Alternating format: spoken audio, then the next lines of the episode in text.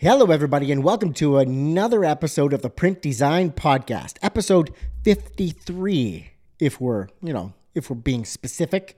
I'm your host, Dave Hopkins. Thank you so much for stopping by to check this out. I got another gem for you. I feel like DJ Khaled should be in the background. Another one. That was that was me, not DJ. He, he's not here. Anyways, I'm very excited to bring you this episode because it was an incredible conversation that I thoroughly enjoyed having, but it also touches on one of the things that I've always said about print, and that's print has staying power.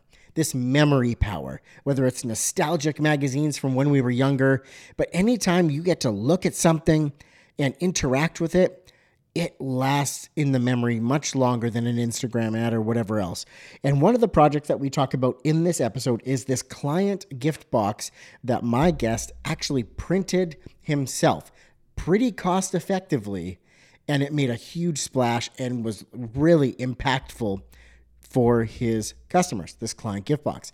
We also talk about a craft beer label, a 3D craft beer label, not just any old label the kind of craft beer label where you get the you know those red and blue goggles to sort of see like the 3D effects with it. Pretty damn cool. And if this is the year for you to take those design skills to the next level, you want to grow your design skills this year and you want to take on some sort of beverage account where you need to create a label or a shrink sleeve. Maybe it's for a kombucha company, a sparkling water, a cold brew coffee, or maybe it is a craft brewery that you're looking to do some labels and stuff for.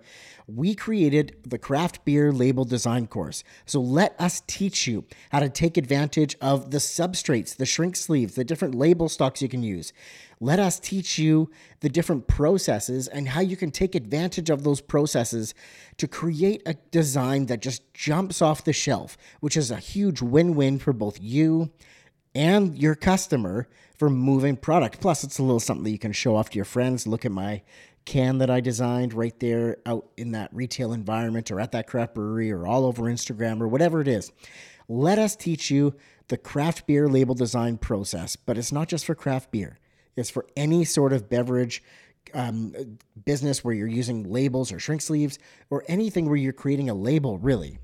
Head over to printdesignacademy.com to check that out. There's also a link directly to it down in the description of this podcast episode. You can also find it in our Instagram link in our profile. But printdesignacademy.com is where you can find the details on that course, see what's involved in all of the different things that we teach you. I think it's like six modules, seven modules. Anyways, loads of content to teach you how to be an expert in that label and shrink sleeve design world. That's it. So today, my guest, my guest, my guest today is Mike Clock. You might know him as at Stuffed Brain on Instagram. Um, I thoroughly enjoyed this conversation. Like I said, we dive into a client gift box that he created, and he sort of like put together with materials that he had lying around really cost effectively.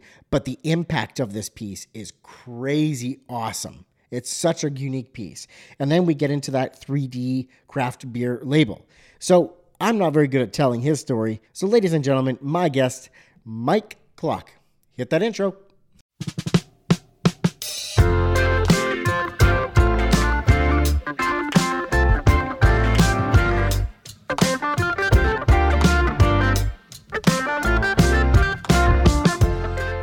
Welcome to the Print Design Podcast, the show where we talk about all things print and packaging. We go behind the scenes with designers and talk about the print projects they designed that really rock their world. From file prep to holding the finished product in their hand and all the key decisions in between. So, let's talk ink on paper.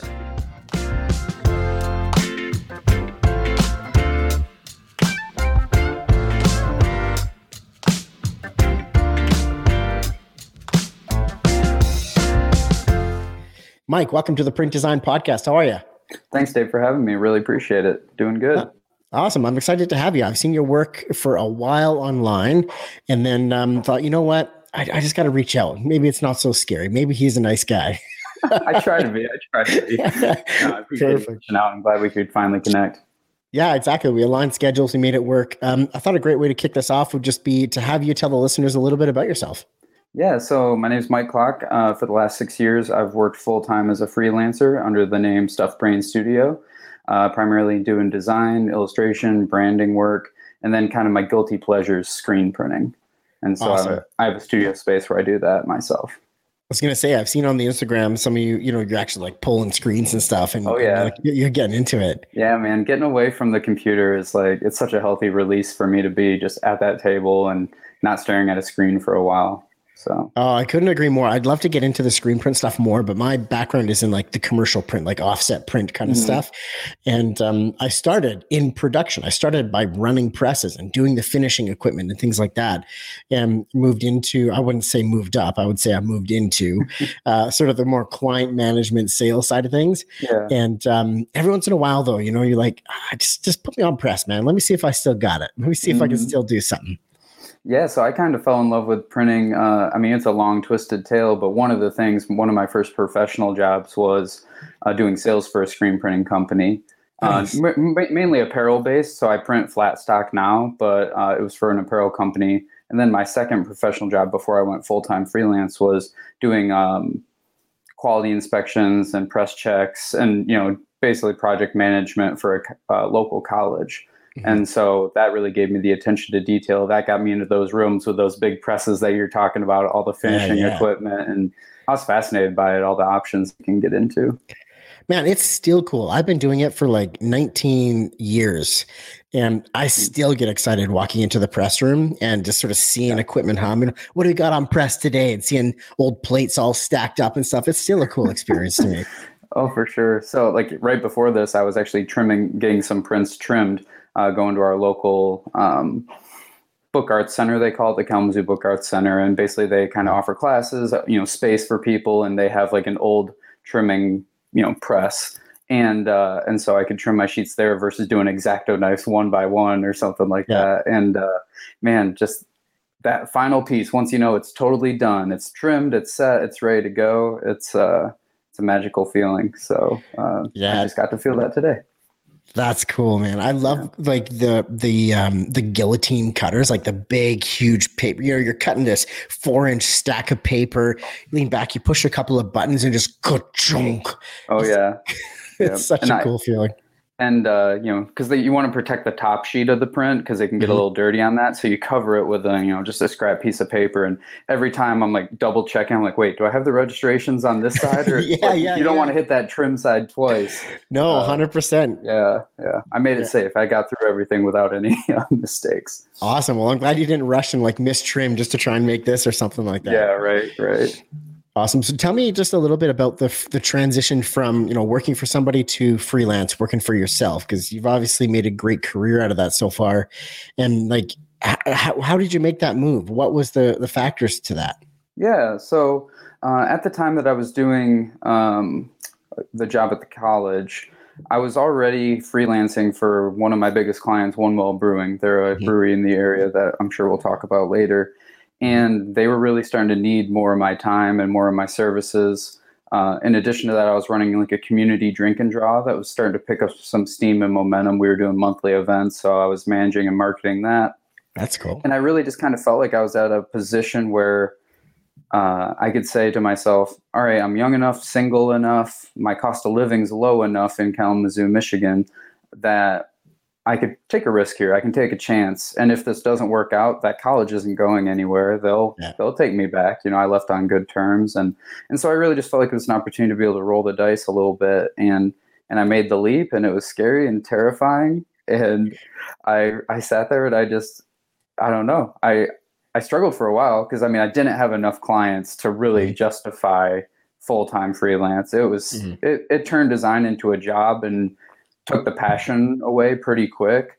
But I've been able to get that back through working with some really awesome clients and just kind of feeling a little more comfortable and in my own skin these last few years. So that's cool. And you yeah. do also do like your own stuff, right? You're not just doing client stuff, you're doing your own stuff and you're selling your own stuff too, right? Yeah, that's definitely a piece of the puzzle. I'd like it to be a bigger one. And as I, you know, do more screen prints and start to make a little bit more of a name for the products that I create, yeah. um, I definitely hope that that can continue to grow. Yeah, I hope so too, man. Because that's such a rewarding feeling of just having the complete creative freedom to like wake up and be like, I want to draw a, a, skull today. Yeah. And you can like go ahead and you can turn it into whatever kind of products you want. Like that's a yeah. cool feeling. Yeah. So like again, the tr- the prints I was just trimming like uh, November, December, I get to do an annual art show at One Well being uh, you know kind of their they they do a featured artist wall. And so mm-hmm. i'm the november december slot every year. And it is an opportunity for me to say all right once a year i'm going to make sure i do something that's pushing myself for myself. And uh, you know no client brief no objective other than making myself laugh or cry or whatever type of art i feel like creating that year you know? And yeah. uh, and so it's a good time. So I'm, I'm riding that wave right now just finishing that up last week and uh, yeah, it's it's something I always hope and encourage other artists to try to spend more time on. There's so many people that crank out killer work. I'm sure we could run down the list, and if they did their own thing just a little bit, man, if they yeah. turned what they were working on into some type of tangible product or something, uh, it could open up a whole new rev- revenue stream for them. Yeah, and, it, and it's fun. Yeah. Oh, of course. It's fun yeah. to create and screw things up yourself and be like, yeah, I think I could sell that. oh yeah. Yeah. That's awesome. Yeah. So I want to kick this back um, to, to little Mike and I want to hear about your earliest memory of print or packaging, maybe something from your childhood, your teens. Um, what comes to mind for you, Mike? Man, that's a great question. I would say the first thing that comes to mind is the Little Caesars pizza box. Yeah. And so I that was like a little treat that we would get. My, you know, we had three boys growing up. We were all playing sports.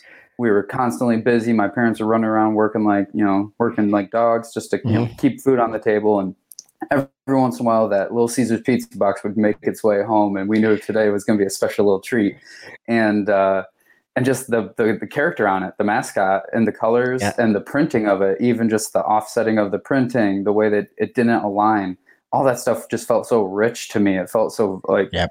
just tactile and vibrant. And I was like, wow, this is this is so much cooler than some of the sterile stuff I see, and certainly more exciting than you know another round of potatoes. As much as I love potatoes, but, uh, yeah, we're not so, slagging on the potato here. no, not saying. at all, mom. I love you, mom. But uh, uh, no, just just having that having that kind of special little treat, it and then having it come literally in packaged yeah. form really just kind of resonated with me as as time's gone on. It's that little Caesars, that hot and ready. Mm-hmm. Yep, absolutely. yeah. Game changer in our household. Absolutely, man. That's such a cool one. Yeah, I remember that little character, and it actually even had like commercials that went along with it. Yeah. Oh yeah. And so we're in deal. Michigan, and so they're based from here. So it's been nice. It's been a, a part of our kind of vocabulary forever, and uh, and it's just uh, very prominent in the area. Yeah. Could say a family tradition. exactly. awesome. Yeah. What about recently? Um, have you been around any unique packaging or a cool print that surprised you or you really enjoyed recently? Uh, I, I, I, will say a unique opportunity that I was able to experience a couple weeks ago was I went to Vegas with a client for um, it was a big marijuana ex- expo for work. Yeah, for, I know, right? You can't tell people you go to Vegas. never, they don't never. You. They don't believe you.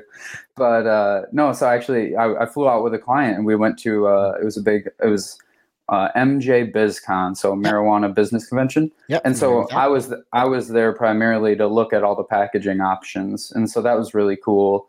Uh, definitely seeing where that industry is going because everything needs to be child safe, but still mm-hmm. aesthetically pleasing, still functional yeah. uh, still economical, you know, all that stuff. So that was a very fun opportunity to check stuff out.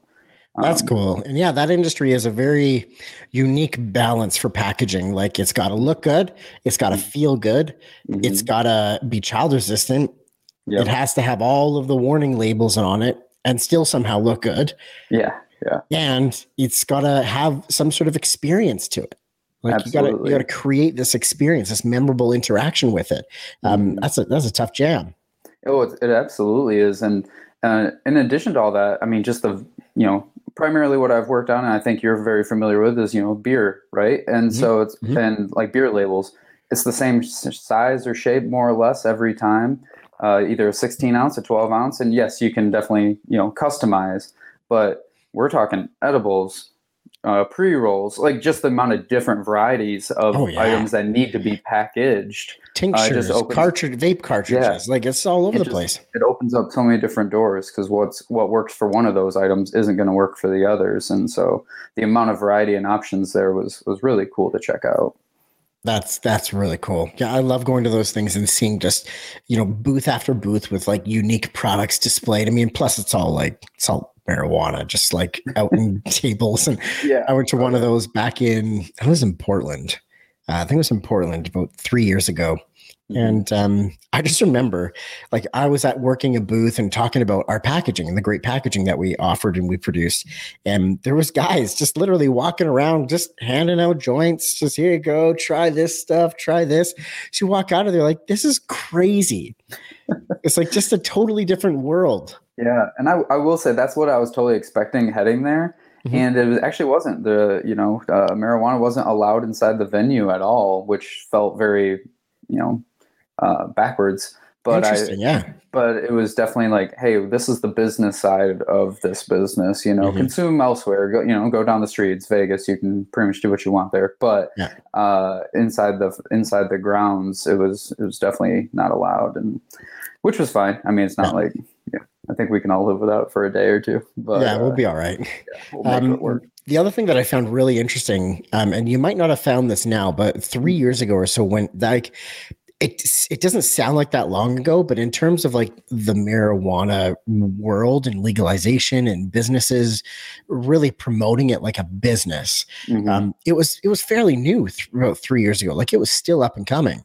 So at this trade show, you know, we'd be having these conversations with these guests walking around, these people that are visiting the trade show, and you'd look at them and they you know that stereotype that that like stoner stereotype from high school? Yeah, you'd be like oh these guys are just stoners. And then you find out that they've got five different grow operations and like annual revenue of six million dollars and stuff like like legit business people running successful businesses in that space but just like with your own uh, stereotypes in your head like they just don't look the part so i was constantly surprised by that Yeah, no, absolutely. Um, me, that's been a big, big conversation with me in my social circles and in my professional circles is dress and apparel and what's appropriate and who who really gets to be the gatekeeper on that conversation, right? Mhm. And so I, I, I advocate very heavily for if you don't feel comfortable in your own skin, if you don't feel comfortable in your own clothes, like you know, then you're not going to be at your best doing your best business. And so uh, at this convention, it said business casual attire, and so I'm I, I put on a button down shirt for the first time in probably uh, six months or a year since whatever social occasion that was too formal for me to, to go like this. But Yeah. this is my uniform 90% of the day, or 90% of the time, a black t shirt. Yeah. And the group that I was with, they go, our money's just as good as anybody else's. Wear what you want. And I was like, all right, that's what I wanted to hear. and uh, uh, yeah, to your point though, I mean, I've heard it called the Travis Barker effect. Tattoos, cut off T-shirt, you know, just totally looks rough around the edges, but Yeah. that man has more money than probably most people in the room, and you just never know with people these days. Mhm. Yeah, I like the Travis Barker effect. I like that. Yeah. I can't say I coined it. I heard it somewhere, but uh, No, I'm pretty sure you said you coined it. That's all good. Um, awesome, man. Well, I want to now hear about the first print project you were ever a part of, the first one that you ever created. Can you tell me about that one? uh, something I created for myself, or you're saying like a client one, or the very first one doesn't matter for yourself, for for a client in school, whatever it was. What was that first project? The first thing that comes to mind that was print would actually be me starting a little side hustle in college. Yeah. And it was uh it was a screen printed t-shirt. Nice. And so I'm from a city called Kalamazoo, Michigan. I can't say the design was great, but I basically created just a, a layout. Uh, you know, like Cali was on the top, Mizzou, uh, you know, just stacked, layered, and it resonated with our college community. I'd go to parties and hustle it out of my backpack and sell Yeah, them yeah. out of the trunk of my car, and and you know, I think we maybe sold like thousand or something over the course of a year or two. You know, so like it was That's a lot. it, it was it was and uh and that really just kind of lit a fire under my i don't know if i can swear or not but uh, Yeah. it lit a fire under my ass and it was just like hey somebody's interested in something that came out of your head you know like and you turned it into something Yeah. real and now what's next and mm-hmm. and so i just continued to be a customer at that print shop and that's what led to me getting my first job in sales there was me just constantly coming back to them trying to try out a new print project so Yeah. yeah Man, that's so cool. Do you still have those T-shirts? Uh, i think i might have one ceremonial copy somewhere ceremonial yeah copy. yeah just just for the little bit of nostalgia but you Yeah. know some like a lot of designers i'm sure at some point you, it's it's hard to look at some of that stuff that you're not you're proud of that you did it at some point but it doesn't feel like work you really want to put on the portfolio anymore so Yeah, you know I'm going to need a picture of that, right, Mike? i can try to find one for you that's awesome. Perfect. Thanks, man. uh, there's a pretty there's a pretty crew uh there's a pretty interesting photo shoot that went with it too you know like it's I, I shouldn't have listened to the ph- photographer's direction. They have me kind of being the front and center of something and i'm very much not the front and center guy like stick me over in the corner somewhere. I don't need to be the the front of this uh, photo shoot at all so.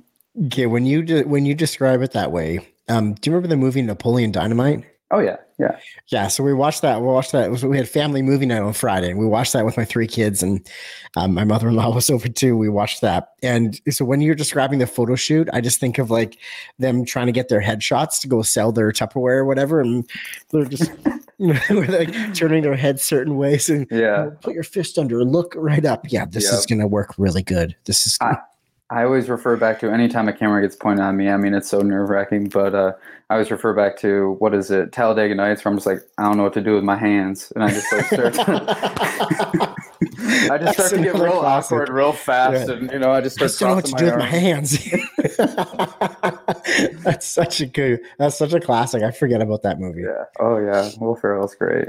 Oh, so good. Yeah, we watched Blades of Glory right after Napoleon Dynamite, so it was, it was good. That's a night. That's Yeah, yeah, it was epic. It was a good one. We finished Yeah. watching it, and it was like, man, it's only seven o'clock. All right, what else we putting on? um, so, Mike, I want to talk a little bit about the uh, project that you've been a part of that maybe didn't go well, didn't turn out as you'd hoped, um, went sideways, whether it was on press or, or or whatever that was. Do you have a project that just didn't quite turn out the way you'd hoped? Can you tell us about that? Yeah, um, I could say uh, there's a couple different because, like, yeah, to me, it's it's very different objectives as far as going well when it's a project, you know, say like a screen print for Mhm. myself versus a client one. Um, but I've certainly had everything from the uh, you know the misprinted text. You know, nobody read it from the client side, or it got you know it missed approvals, and all of a sudden it's on the it's on the document. But something we could actually, you know, I think it might kind of coincide with other things that we wanted to talk about is the 3D label that I worked on. So that one is one that I'd love to revisit someday as far as kind of the expectation and the the end result of how I wanted that label to function and look. Okay. And so on screen, on paper, printed out flat, it worked great. Rolled on that can, it definitely had some issues with the distortion of the, you know, the concave or whatever of the label. Interesting. Yeah, which I wouldn't have thought of. I tried to mock it up to the best of my abilities with my home printer. Yeah. It seemed like, oh, it's, it'll get us there, kind of. But then, you know, they printed it, ended up printing it CMYK versus spot color. Mhm. So there's all those little speckles of color in there. Yeah, it changes it a bit. And yeah, yeah. And so we tend to give a lot of one well stuff just a little bit, bit of an aged look, a little, t- you know, little tinge of nostalgia and like Mhm. ricketiness. And I probably would have to print that one a little cleaner next time. Maybe remove that layer of color Mhm. because that yellow hue also kind of distracted from I think the prominence of those two colors trying to really kind of play that 3D trick on you. Totally, yeah, I could see Yeah. that happening, and it, it's it's like um like lenticular printing. Like it's it's very much like test and tune and try and, Mhm. and because the, it's it's hard to get an exact science and nail it right out the gate. Yeah. Um, you know when you get into that 3D stuff. Yeah, and that was that was done right. That was kind of one of the first beers that we launched for them once we were in a full shutdown for the pandemic. And Yeah. so we, we were like, hey, let's try to do something a little more exciting, a little more different than just our standard labels, Mhm. uh, which feature, you know, just one central kind of character, very similar layout. And we go, let's blow this one out a little bit and really try to like, you know, create a little bit of traction. Mhm. Kind of had the, you know, the the marketing gimmick of, hey, let's include the 3D glasses. Let's really kind of try to excite people Yeah. about coming back into our space just to grab something to go since they can't be here anymore. Yeah. And so so we put a lot of time into it, but we also didn't leave ourselves much time to to get a sample and you know do a lot of those things that you want to make sure you can do to really ensure a quality product. Hmm So that you know what that's like a good segue into diving into these projects. So Mhm. um, we're going to dive into a couple of them. I'd love to chat about the One Well Brewing stuff, including that 3D label, just a little bit about the the concept behind it, how that went, and a little bit more detail about that, Mhm. um, and also some of the other work that you've done for One Well. I'll share the screen and we can chat about some of those, um, and then also a client gift box that you put together for yourself and for your clients. Um, I want to get into that after that. So let's just do like a little screen share here and pull up this uh, 3D label. This guy right here. Yeah. Awesome. And I'll share this on my Instagram. For those of you who are listening to this, I'll share this photo on Instagram so you can have a look. Um, yeah. So, so tell me, like, uh, the idea was you wanted to create something different than a standard label. How did you land on 3D? it was uh, it was really just kind of this idea of we were watching the news so much constantly things were going Mhm. on you know every day was a new new concern. And this beer had already been out the name had already existed but they had never put it in cans before. And so i uh, i just kind of thought man i'm just staring at the news right now. This feels feels like the right time. This feels like the right name to kind of just bring back that old Walter Cronkite type feel, and you just, everybody's just kind of around the TV and moral dilemma. You, it's a little hard to see on this photo, but you know there's a nice little beer can with a with a with an angel's crown, and then one with a little devil horns on each side of the shoulder, Mhm. uh, just kind of whispering to the the anchor to kind of you know steer the news in the direction of where things are heading. Man, um, how representative is yeah. that? Yeah, I know, right? And, Yeah. uh, yeah, and honestly, I just kind of sat there, and and as I was staring more and more at that guy, it just something felt a little missing. And oftentimes, if I don't feel like I'm drawing eyes correctly, putting on some type of sunglasses or something is a is a solution that I can lean on. And I go, what about some 3D ones? You know, I'm staring at a screen, or I'm staring at this. Um, uh, there was actually a print magazine kind of in my in my apartment, and it had some 3D stuff in it too. And I just go, what if I I'm staring at this label all day. Then I go and look at this print magazine to try to get some inspiration. What if I just kind of lean into it and use the 3D uh, concept that they have going on here? Mhm. Which going down that rabbit hole as far as a design file was fascinating. It's not just taking a blue layer and a red layer and shifting them. Like there's the to create the real depth, you have to isolate certain pieces and do those at different amounts. Okay, I want to hear a little bit more about that. But first Yeah. up, that magazine that you went to look at Yeah. Was it National Lampoons, Mike? No, it wasn't. I have a National Lampoons that I, I bought off of um, Facebook Marketplace like a few months ago. Mhm. Just this nostalgic collection of magazines. Um, I'm going to be filming a YouTube video with them shortly here, just Oh, to, and and the stories will come out from that. But um, one of the ones that I got and picked up from the guy was this 3D edition and it Mm. was the blue and the red, and it came with the glasses. Um, so I, I was just wondering, I'm like, wouldn't that be amazing if you had like the National Lampoons 3D edition? I mean, that sounds fantastic. Yeah, this was this was primarily 3D a 3D book. We, uh, my, my girlfriend and I, we tend to do a lot of antique shops and you know looking for all that stuff and it's something she uncovered at one of them and and we it was a definite grab and uh, we had a lot of extra time on our hands to sift through those books through uh, 2020 so that's something that we did So now on the file side of creating something like this, um, talk to me a bit about that. Yeah, I will say it was a, it was a you know uh, a year ago, so I'm probably a little rusty on the the proper flow that I you know. But in general, it was a lot of it ended up being put into Photoshop, and I was separating you know by color. But then there's just kind of this isolation and uh, the label, and I could probably pass along one that has you know the full flat label because there's different elements like there's a tv on one side of the label there's a couple Cool. different you know screens and camera and microphone.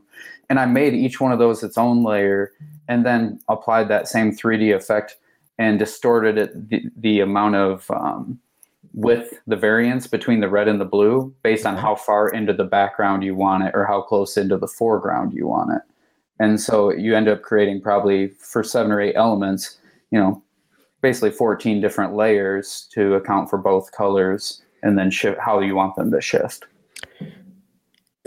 That's crazy. I did. Um, I It did. took too long. It Yeah. took, I mean, it took too long. It was, uh, to, and that's that's kind of where the bummer comes in when it's like, man, on can it didn't quite hit, but for the time that we spent trying to get it right, on screen it looks awesome. It definitely works, but uh, rolled on a can, it just didn't apply the same way. Mhm. Yeah, there you go. Yeah. So this is. Uh, I'm just trying to get this positioned right. There you go. And I'll share this on Instagram as Yeah, well. cool. Yeah. So you can see all the elements of the design. I can see how things have been. Yeah. Yeah.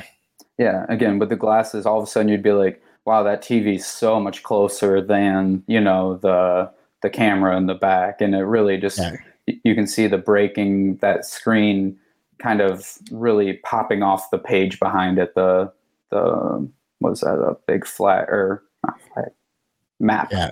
the big map back there. So I wonder if it would work if I took my goggles and just looked at the screen. I'd be curious. Yeah, I mean that's also been thrown through the you know the mock-up machine and everything else. Oh, but for I'd be- sure, yeah. I'd be really curious. Yeah. Okay, I'm going to test that and I'll let you know after. All right, please do. yeah, I'll test it out. and that's such a unique idea and really cool. And I love how you know you can create these unique experiences still with print. And it's Mhm. kind of like an old school technique in the way that it's created 3D. You know, think of like the magic eyes and stuff, like those books that are out now where you can build some real depth just by going cross-eyed. But like this is this is how it was done initially. This is the way. Yeah, yeah. I mean, printing techniques. Uh, you know, everything from like the four color process to screen printing. All all that constraint is something that I'm very attracted to. Just Mhm. hey, we're we're working with a limited color palette here. We we can't we can't print every gradient, every little hue under the sun, and Yep. uh, that's just been a driving force for all of my art, art ever since I kind of uncovered the world of print. Uh, Yeah, and uh, it's funny you say that because just today I put out this carousel on my, on our Instagram um, that was about black, and you know, there's four or five different ways that you could produce black, whether that's just black ink or double hit or CMYK boosted black or um, you know using some of the Pantone blacks. Um, and I asked the question when I shared it is, you know, have you ever designed within some sort of one color constraint? Like that's all you have. Mhm. And that can be a really empowering creative restriction versus something that is a restriction where you feel limited. Um, because like you know the variables have been decided. Now you just get to create with that. Yeah, uh, I just and I appreciate you know different design. de- definitely appreciate design styles that I don't feel I do well, Mhm. and one of those is you know using gradients and and some of that type of stuff. Uh, lots of colors. I really I really love that I have to be so intentional with just the few colors that I use, Mhm. and uh, it really just makes me think about why why am I choosing that color versus any other one. When you use 20 Mhm. colors, it feels like they become less crucial or less critical in the thought process. Right. Um, yeah. Yeah, I can see that. And then the other thing that could play in, um, you know, for any type of print, really, you see it in screen printing a lot, but also for offset, is using a colored paper to really add Mhm. another element, another another variable, almost another color, but not quite, um, you know, into the equation and things that you can work with. Oh, definitely. I mean, I just did a T-shirt for a client that was on a black black T-shirt. So you're kind of working in reverse as far as what colors you need to to pop off of that, and Mhm. They go. They went the screen printer. I went to go do a press check on it, and the screen printer printed the black key line that I designed. I'm like, yeah, you don't actually need it. The shirt's black. We we can avoid it, Yeah. and uh, and make the shirt feel softer. You know, less ink heavy. And so they we you know we tested it on press, and sure enough, the details were crisp enough on the other colors that they didn't need to kind of cover it with that black Mhm. uh, on the edges, and we ran with it. Uh, so anytime you can use a color from the product or garment itself to you know help solve that problem for you a little faster or a little more economically it's Mhm. it's cool that's where you know like french paper comes in and so many others that um, just change the game in that way Yeah, some of those beautiful uncoated papers. oh yeah yeah So sticking with the One Well Brewing thing, I want to just bring up their uh, I think it's their website here. Yeah. Um, just to really showcase the variety of different creatives and, and designs you've done for them. So, like, talk to me a little bit about the design theme of these and like what goes into them. And um, yes, so the there was two owners originally, and mm-hmm. uh, one of them, the head brewer, was kind of known as the Wizard. It was his kind of little nickname. Okay. And and so in my head, I said, all right, well, let's personify this guy. You know, let's give him a, a character. And uh, the other owner was a fairly tall man, and we uh, we thought he could be a different character, and you know, and so we just kind of started to build out this cast of characters. Mm-hmm. And before I knew it, we were starting to talk about making cans, and and I just wanted to continue um, continue down that rabbit hole and say, all right, well, who are those who's the wizard's buddy? You know, like who does who's the wizard hang out with? Okay, hangs yeah. out with Bigfoot. And all right, well, where are they? What are they doing out in the woods? Who are they hanging out with? And who who are the people that they come into contact with? And so the first three or four that we created were actually three out of the four right here: the Jalapa, Wapi, and Sweetwater Street. Uh, mm-hmm. were the first were three out of the four, four first beers that we designed characters for, and then the list just kind of kept growing and growing, and uh, and we just wanted to keep you know having fun with it. So keep the characters kind of basically became the theme of these core beers. Yeah, yep. And so that was just kind of a fun, memorable way. Uh, again, using colors, limited color to kind of identify each beer with the with the ring on top and some you know coordination with the the name of the beer itself. Mm-hmm. And so, hey, each beer gets a new character, a new uh, new color palette, and we just kind of we kind of keep cruising them out now at this point. That's cool. Yeah, and there have been as we as we scroll through there, yeah, there certainly have been some, you know, some pivots. We've done like the moral dilemma one that we talked about earlier. We've done some change ups just to kind of test the waters and say, mm-hmm. you know, after 30 or so of those labels, is it time to try something a little different? But they continue to move, and you know, the beer speaks for itself. Yeah, man, that's these are so fun, and that ties in obviously to the brand experience and things that people are getting from you know having these. Yeah. And so uh, yeah for a little more context on the brewery itself so um, hmm. they're the tagline we ended up coming up with them for came up with them years ago is bigfoot tested wizard approved. Purposefully not really putting beer in there at all. And yeah. just the idea of like okay well what the hell does that mean? You know and uh, you know bigfoot's out in nature just beating up this product and the wizard's sitting there saying hey it's good. And uh, and so we just really have fun with it. The space itself is filled with board games pinball machines. It's a very um, very childlike place for adults you know? Mm-hmm. like it's it's also family friendly but yeah. it really is a place where adults can go and feel like they're playing the same games and activities that they did when they were kids and we tried to make the cans kind of representative of that while still being you know age appropriate a hundred percent, and that's where you get that sense of play and creativity and um, that sort of cartoon feel mm-hmm. to the illustrations put into each of the labels. Yep, yep, yeah. It's uh, I mean, big influences for me are you know from my childhood things like the Flintstones and uh, shows like that where you look actually look back on them and I read through some of the old comics and they aren't that kid appropriate. You know, there's some stuff in there that's that's kind of layered, and you know, it's, it's definitely it's in 2021. It's definitely uh, you know, it'd, it'd be written differently for sure. And yeah. so um, the old, the old ones are edgy. Yeah, yeah, right. And so uh, we try to have a little bit of that tongue in cheek fun with with one well stuff too. Yeah, and, that, and that's fun. I like that. That's very it's creative. It makes people feel it makes people smile and feel mm-hmm. good. And that's yeah. really what we're what you're trying to establish, you know, with a brand and a product like this. Um, I've just started noticing, like on in the background of each of the design, mm-hmm. um, or most of the designs, I think there's there's a bunch of text and and drawings and illustration. Is that what's going on in the background here? Yeah, so that's kind of a little Easter egg, and yeah, it's certainly yeah. it's certainly something that I don't think a ton of people engage with, which I'm okay with. But I, I created fake advertisements for stuff that revolves around their business and brewery, and yeah. inserted it in the back, similar just to the comics that we were talking about earlier. You know, those fun little. There's one that's like Bigfoot mask. You know, buy here. Uh, you know, sure to scare you. It has all those kind of choppy language cues that those comics used to write in. Mm-hmm. And so it's just that next level or that, you know, additional detail where we say, if you actually take the time to read through them, you'll learn so much about the brand and who, how the brand views itself and, you know, the, the experience we want you to have while you consume mm-hmm. the product. I love that, like an Easter egg. Exactly. I love hiding little little like cues and little you know jokes inside stuff like that, especially when I when I have a client like one well that allows me to to really flex that muscle. That's fun, and that's what I love about um, you know in, in the things that you're doing, working with One Well, but mm-hmm. also creating your own stuff. You know, the craft beer label world and the screen print world, like they offer up so much creative freedom mm-hmm. for a designer to, to work within. Like there's there's usually very few constraints that you're working within in terms of like a brand guide or a brand look.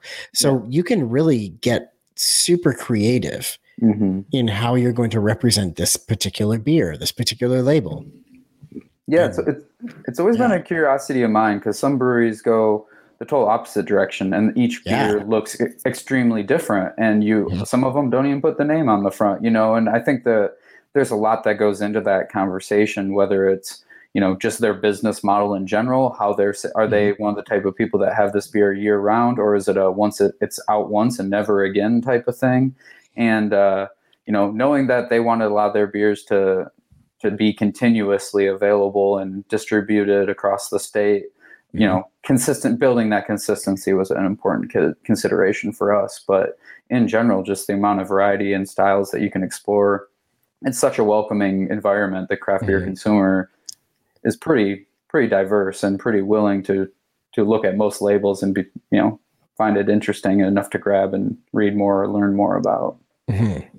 So when you're when you're designing a new label, do, how often do you get to actually taste the product before you get into the design and illustration? That's I'd say about fifty percent of the time. Okay. Um, so a lot of the labels that are featured on this website now, the mm-hmm. beer had been around and available for a little bit, just on draft in their tap room because they've certainly grown their grown their canning program over time. Mm-hmm.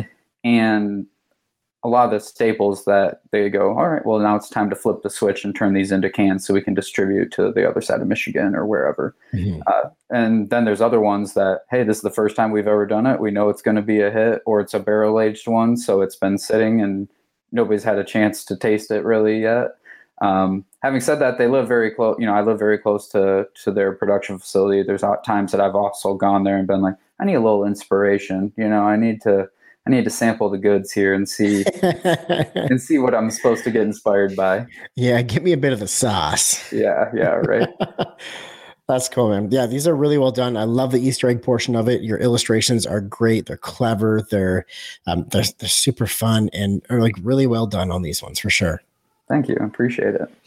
So I want to kick this over to the box and talk a little bit about that now and and what the heck is going on there and why you decided to do it and and you know if i'm assuming you paid for that out of pocket and you know what that costs and and those sort of things mm-hmm.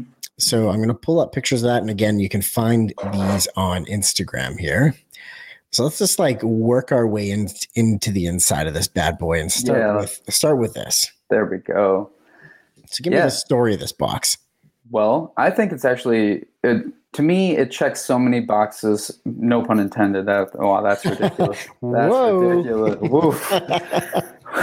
All right. Uh, reset. Uh, it it really accomplished a lot of things that I wanted to accomplish with this. Uh, I actually collected that box from another tenant in uh, my old art studio building, and I just sat on it for a long, long time, not knowing what to do with it, but hey, they were recycling like 50 of these boxes. Yeah. I'll find something to do with a box. That's free. Okay. I'm very Dutch like that. You know, I want to, if I could have find, 50 of these for free. Yeah. Yeah. And so, and, uh, and so the box was just in my studio. I moved it from studio to studio year after mm-hmm. year, never doing anything with it, always saying, I'll find a project for this. And, uh, the end of the year came around 20 for 2020 and I, really wanted to try to do something nice for my clients. Uh, 2020 ended up being a good year for my business. uh, I know it wasn't for a lot of people. So I felt so fortunate for the people that did call me, did ask me to do work for them. And so I wanted to try to do something for them that was a little different than what I had done in the past. And I'm still a small business, so you know, coming up with some fancy, elaborate gift or a gift card or something for all the clients that I wanted to give this to wasn't exactly financially feasible. Mm-hmm. And so I said, well, what if I can do something a little more personable or personal from from myself? And the best thing I can do is spend my time and working towards my craft. And what it, what would they feel if I did that for them for this project? Mm-hmm. So I screen printed these in my studio myself using all reclaimed materials that I had accumulated over the years of having a studio space. So the cost was basically just labor, just time. Um, so that was the cool part. The one thing I did buy as we start to work into the box was the you know one of the items inside of it, mm-hmm. but but the box itself was just that was figuring out how to get those checkerboards on the inside and outside and clean like that. That was that was a challenge. I bet because that's like it's not as simple, especially when you're you know when you're using. I think, uh, anyways, but I don't know a whole lot about the, um, you know, printing on pre die cut stuff. Yeah. But is that is that more challenging than just like a flat squared off sheet? It it wouldn't. Well, sure. Yes. It, it's a simple answer. Yes, it is. But what made this one particularly difficult is just the size of the box itself when it's flat, mm-hmm. because I really I had I my physical body had to maneuver around a flat a large flat box and print Jeez. on different sizes or sides of it. Yeah. And if it had been something that was maybe a little more compact, like a you know smaller pizza box or something, then I probably could have just laid it all flat on my press and yeah. you know highlighted the proper areas with just one print. But because this box was so big and had so many different sides to it, I really needed to um, print it multiple times. Like I couldn't. Yeah, so you screened it in different positions. Yeah, you had to keep yep. moving this box. I just kept creating different little uh, jigs to kind of hold it in place, hold the die in place, and and would set it up. But that made it really easy. Paper, anytime you can just kind of create some barriers or boundaries for it and just kind of get it stuck right there. Yeah. Um, it, lining it up becomes simple. It was just literally the act of moving around this big box a few times to get it right. Mm-hmm. And so, you so yeah, on the inside, I just. Oh, sorry. Go ahead. Yeah, go ahead. I was just going to say you got print on both sides of the box, so adding to like the the detail and time it took to to do all of this because if you're doing 50 boxes or so in multiple you know multiple passes yeah. m- multiple positions multiple sides like that ain't quick no, and and to, yeah, I mean, I had I had about fifty boxes. I I didn't necessarily send out fifty of them. Like some mm-hmm. some of the smaller jobs I had over the year kind of got you know a simpler version of that. But um, but the box itself went out to to my largest accounts for sure, and uh, and it was one of those one of those things where on the inside I just kind of wrote you know what I consider to be a personal but still professional message, just saying, hey, thanks for choosing to spend your money with Stuff Brain this year. Um, and then here's you know, here's some little things that I made to show you how much I appreciate it. And mm-hmm. yeah, but um, I will say this as far as being re, um, you know, reusing and recycling things. So a lot of the graphics that I used from this were from a project that I got stiffed on by a client at the time. and so, yeah, so I mean, they, they had come to me looking for me to, to kind of build them a little world of a diner setting. And, and so I was able to say, okay, well, you never paid me for the work, so here's you know here's mine. And so it was a fun kind of fun way because a lot of the world that I build for my clients is very much the same world that I would build for myself in my own projects. Mm-hmm. It's just they're in a different side of the street or something. You know, they're in a different yeah. building on the on the on the block, and so the, they all kind of play in the same style, the same aesthetic, and um, and so these characters, I fell in love with them. I worked real hard on them, and I was like, if I can give them to all my clients versus just one, that's cool, you know. Yeah. And uh, it, it, ended up working out with that client in a different direction, but at the time, they they had no need for that, and I was able to find a proper use for them. Man, that's so fun. So, did you already have the screens made for those, or did you still have to like do fresh screens for this project? Oh no! So I mean, those designs were going to live on like apparel and other stuff. So it Got wasn't. It. Yeah. So it, they were just digital at that point. So you incorporated them out. Got it. Correct. Yeah. Got yeah. it. So how did you decide what you were going to put in this box. Like, what was the the message you wanted to deliver? Just uh, uh obviously a big old thank you, but how yeah. did you decide what went into this? Uh, I mean, it was something that kind of felt, um, you know, a little tongue in cheek. Like again, this as you can see, the guy's wearing the burger's wearing a diner hat. The so's the chef guy, and so uh, very quickly I was looking at these. I was like, well, what's something that makes sense that doesn't cost a ton? Mm-hmm. And uh, as I do screen printing, I always put on an apron. And so I said, hey, that could be kind of the feature thing. Like everybody, you know, if you're it's it's a fun gift. You can usually, you know, put some a nice little joke on there or something. It's not mm-hmm. You don't have to worry about a size for any particular client. You don't have to worry about yeah, uh, do, do, they drink whiskey? Do they, you know, are they sober? Like you don't have to think about that type of consideration. So you're not worried about size. Um, so this is something that is very practical for anyone, whether it's you know a five foot five uh, woman or a seven foot man. Like they can fit into an apron, and so that was kind of the the driving force. It also t- it ended up tucking into that box almost perfectly, which was total you know serendipitous luck um, mm. as far as the width of it going in there. But then I just kind of took some of those additional graphic elements and just made some simple prints for them. I love doing things in kind of a a series. I've never done a cohesive box like this where everything's the same color, you know, everything's kind of styled the same, and just really something that's presentable when you open it. I've never, at that point in time, I hadn't had the opportunity to do that for a, a robust client project where it's mm-hmm. multiple tactile pieces. It's usually just a one off can or this or that. But I was like, what's it like to really be able to kind of hide so many little things inside this box that all feel like it came from the same thing. Um, yeah. And that, yeah. Er, that was one thing that definitely jumps out to me is the the consistent color palette of mm-hmm. everything. Yeah. And just and, how cohesive it all looks together. Yeah, and honestly, so that wrapping paper, I bought that back in probably 2014 and it's just made it from studio to studio with me. I bought it for my first run of screen prints ever so I could roll them in a tube yeah. and hand them out. And I bought so many of them that I'll never, I'll probably never run out.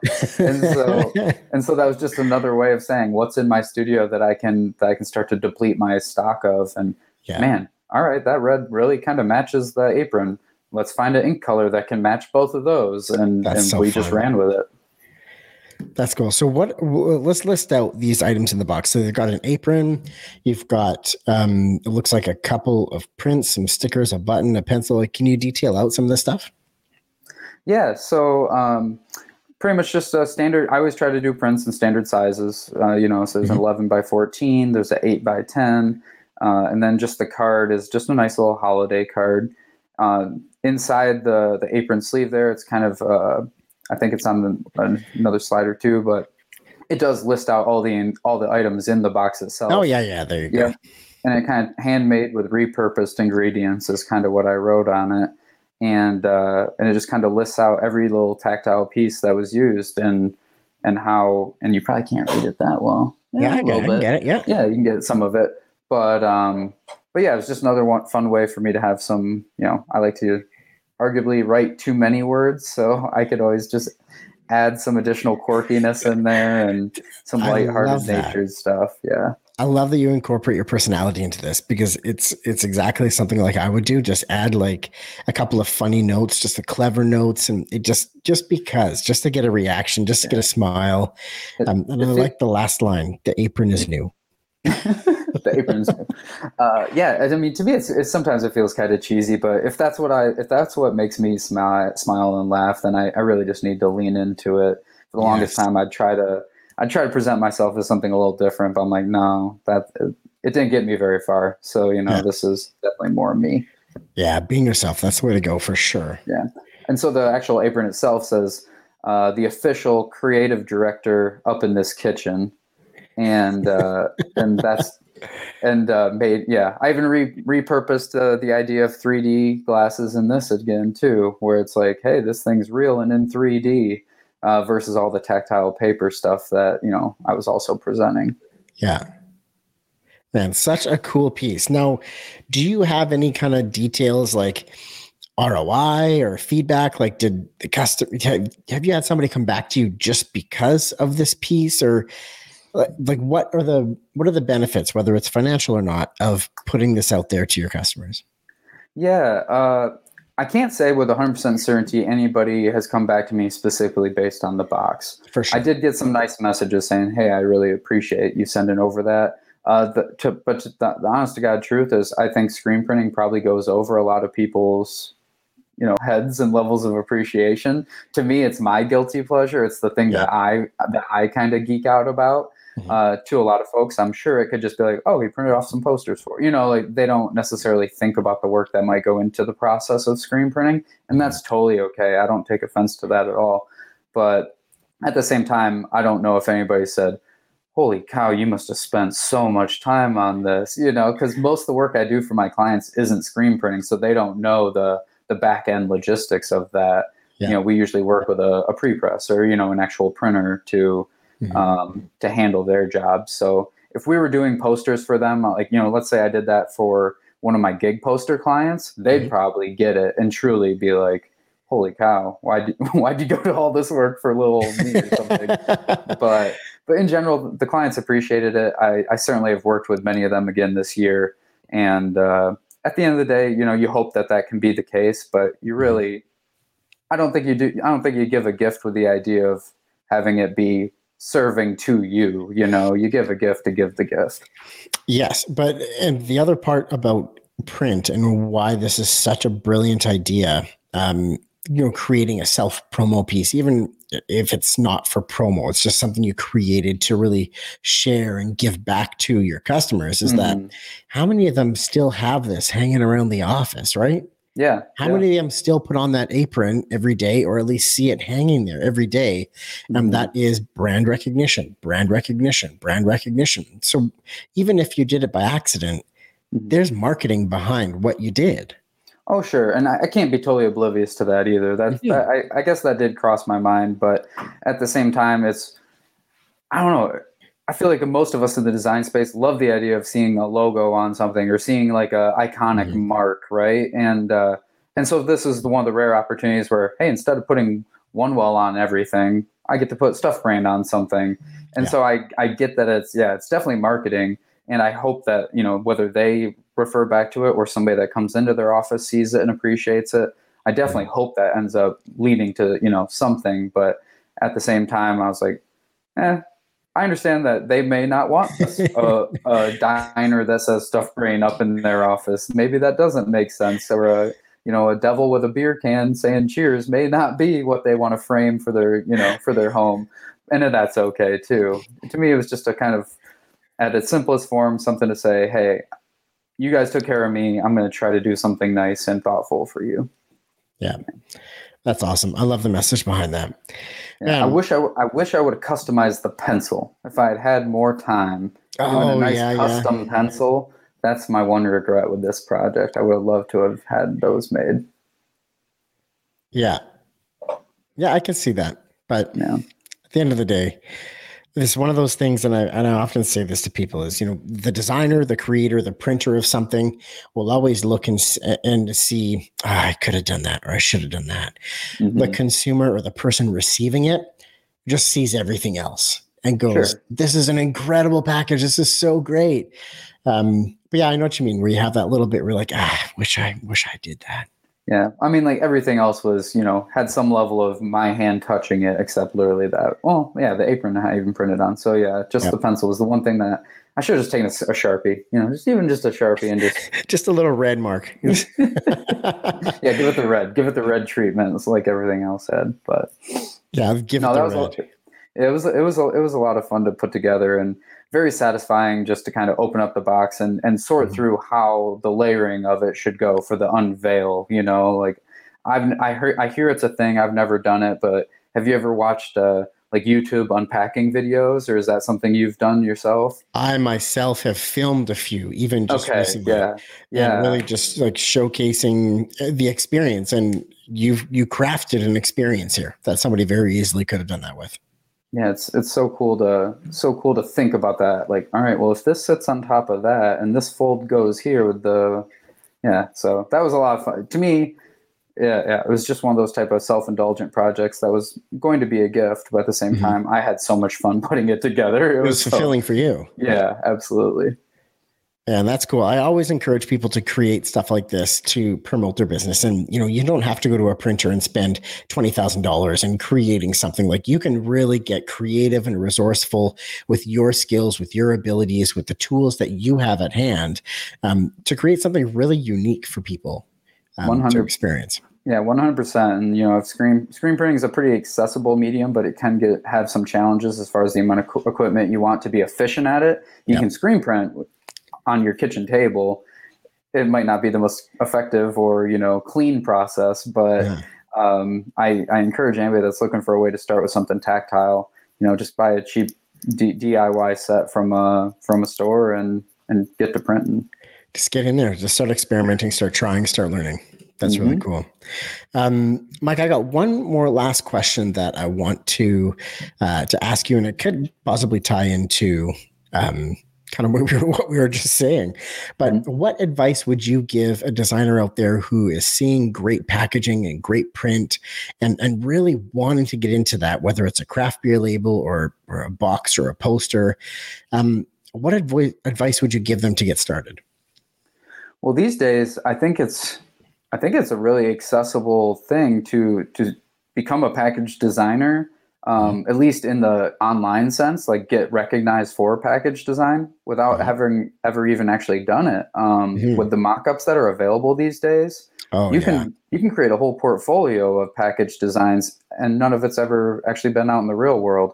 Certainly, I would like to see things out in the real world, but if you're yeah, looking, sure. but, but if you're looking to get your foot in the door that way, I mean, it's you start using mockups and you know mm-hmm. start to see what your work translates to on a 3D surface and maybe a client will come around and say hey can you do that for us? And then it all of a sudden becomes real and you kind of self-fulfilled that way. Um, the other thing i can say is um, print stuff off bend it tear it you know twist it turn it do all those things. Uh, build your own box. Just you know, print it off, make it a small little one, fits fits on an eight and a half by 11 mm-hmm. Just see what that looks like, and you learn a lot about figuring out how you need to one set up your files, two account for a three dimensional space, mm-hmm. and three what your you know just general limitations are. And it's getting that tactile sense, you wouldn't do it by doing the mock-up route that I'm talking about before. So I think you want to hit it from both sides. You want to explore and experiment, mm-hmm. but if you need to get work out there tomorrow to try to get that job Thursday, um, you know, mock-ups are a great tool. You know, the consistent theme between both of those is both in mock-ups and mm. in you know when you're printing something out of your printer and, and actually cutting it out and assembling it yeah. you start to learn especially with packaging the panels and how things come together, yeah. how things fold together. And when they are in that folded position, it's going to look different than it did flat. 100%. So you want to make sure your positioning is correct. And how does the yeah. face of that look when you don't have the flat supporting artwork around it when it's on mm-hmm. its own in a box with one panel? What does that look like? Yeah. Um, so yeah, that's a consistent thing between both of those. Yeah, like beer beer labels are relatively, you know, it's a cylinder. So I mean, you can kind of start on one side, find your way to the other. But one of my first big packaging projects that I spent a lot of time on was some coffee packaging, and mm-hmm. and that one was a very three dimensional. Okay, well the bag comes rolled. You know, it comes kind of clamped down, and then mm-hmm. as it as it opens up, what do you uncover? When you flip it to the bottom, what do you see? As the bag gets uh, more or less or full, the, the sides become pinched in and compressed, like all that type of stuff. And I just printed out so many versions of those just to kind of cut it out and die line it. And uh, yeah. yeah, I learned so much just by getting it in my hands physically. Yeah, that's a huge, huge first step, 100%. And when you were saying craft beer, you know, getting into that craft beer label talk, mm-hmm. um, it's fairly inexpensive to approach a label printer that prints digital labels yeah. and to just start experimenting you know do a run of 10 labels um, you know or 50 labels on and 10 each on five different papers yeah. to see what it looks like and what does the design do and you start to just figure these things out yeah absolutely i mean way back when i used to I used to bring my brother lunch every once in a while at work, and I would make what I called Mikey fajitas. And I'd create, nice. and I'd just go to my printer and just print off a little label that would say Mikey fajitas, and created a little logo and a little package for it. I'd seal it up in the in the aluminum foil and go drop it off to him. But presentation, you know, like, hey, that's that aluminum foil is not just plain, and now it's branded. Now it's got It's a little something. And it cost me nothing more than you know a sheet of paper and got people talking. You know, at the very least, people that were there were like, "What the hell's that all about?" So, That's so first of all, why's your brother bringing you lunch? But yeah, yeah, exactly. What's the deal with that? yeah. All good, man. Mike, this has been awesome chatting with you about these projects. Thanks so much for making the time for this. Um, where can people find out more about you? Find you on Instagram, all that kind of jazz. Yeah, so Instagram's probably the best place. That's where I'm most active. The Mhm. website, as every designer I've ever heard said, needs some updating. And uh, uh, unders- uh, at un- stuffed underscore brain. Awesome. Yeah. So that's the place, and they'll they'll find a link in there to to go elsewhere, but definitely Yep. Instagram. Absolutely. Awesome. Again, Mike, thank you so much for your time, man. This has been awesome. Thank you, Dave. Really appreciate it. All right, everybody. That's the end of today's episode. I told you it was a good one. What a great conversation. Really enjoyed chatting with Mike. And I've always said this about print print has staying power, has memory power. When somebody gets a client gift box, like what Mike talked about in this episode, opens it up and has that sort of tangible interaction with Mike's brand, like that has staying power. That's amazing. Plus, the way that he, you know, sort of assembled it by, you know, using products that he just had lying around and put it together like in a pretty cost-effective fashion, that is like the nitty-gritty what you can create with print. It's freaking awesome. Again, if you are interested at all in craft beer label design, go to printdesignacademy.com or check out the description, the link in the description of this podcast episode, where we take you directly to the page that tells you all about that craft beer label design course. And it's not for just craft beer, any sort of beverage. You want to make a juice product, a sparkling water, some kombucha, they're going to need labels and shrink sleeves. If they're not getting into printed cans yet, then they're going to need labels and shrink sleeves. Let us teach you how to be an expert in that, learn how to talk the talk, create those flawless files, and really take advantage of materials and processes to make a design that just jumps right off of the shelf and is a win win for you and your customer. That's it this, for this week. Back next week. See you then. Bye.